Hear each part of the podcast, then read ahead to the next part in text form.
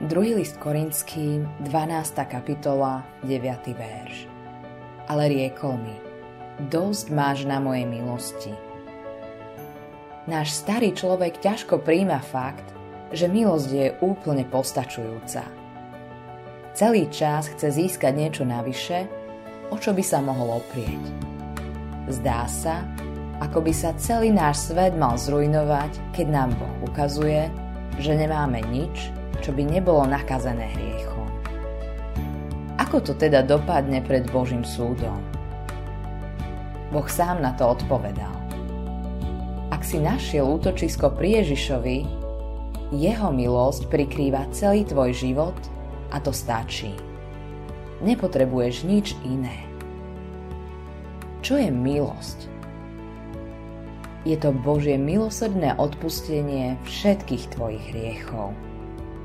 Milosť spôsobuje, že každý jednotlivý hriech zmizne.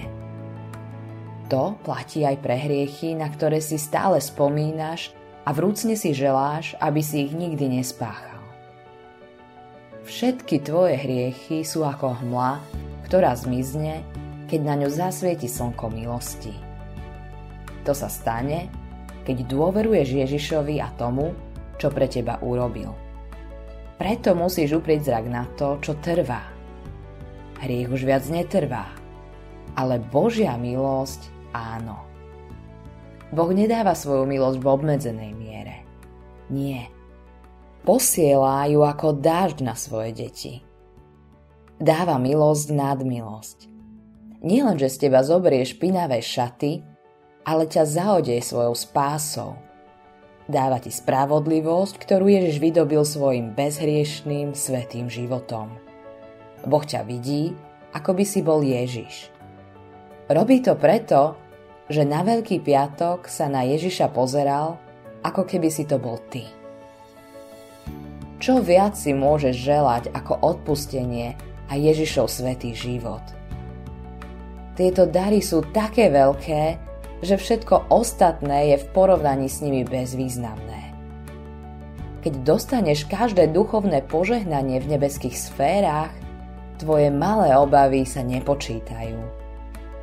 Preto sa musíš držať jedine Božej milosti.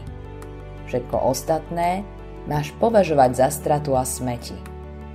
Mal by si vedieť, že keď si všetko dostal z milosti pri vstupe do Božieho kráľovstva, tak je to milosť, ktorá ťa drží až do tvojho posledného dňa. Preto vždy môžeš spievať. Milosť, že ma našiel. Milosť, že ma spasil. Milosť, že ma priviedol do svojho domu. Zostaň na pevnom základe milosti. Nesie ťa. Podoprie ťa. Ježiš za to ručí. Neplač za tým, čo ti chýba Ráduj sa zo svojho zástupcu. Je to baránok Boží, ktorému budeš ďakovať na veky. Autorom tohto zamyslenia je Hans Erik Nissen.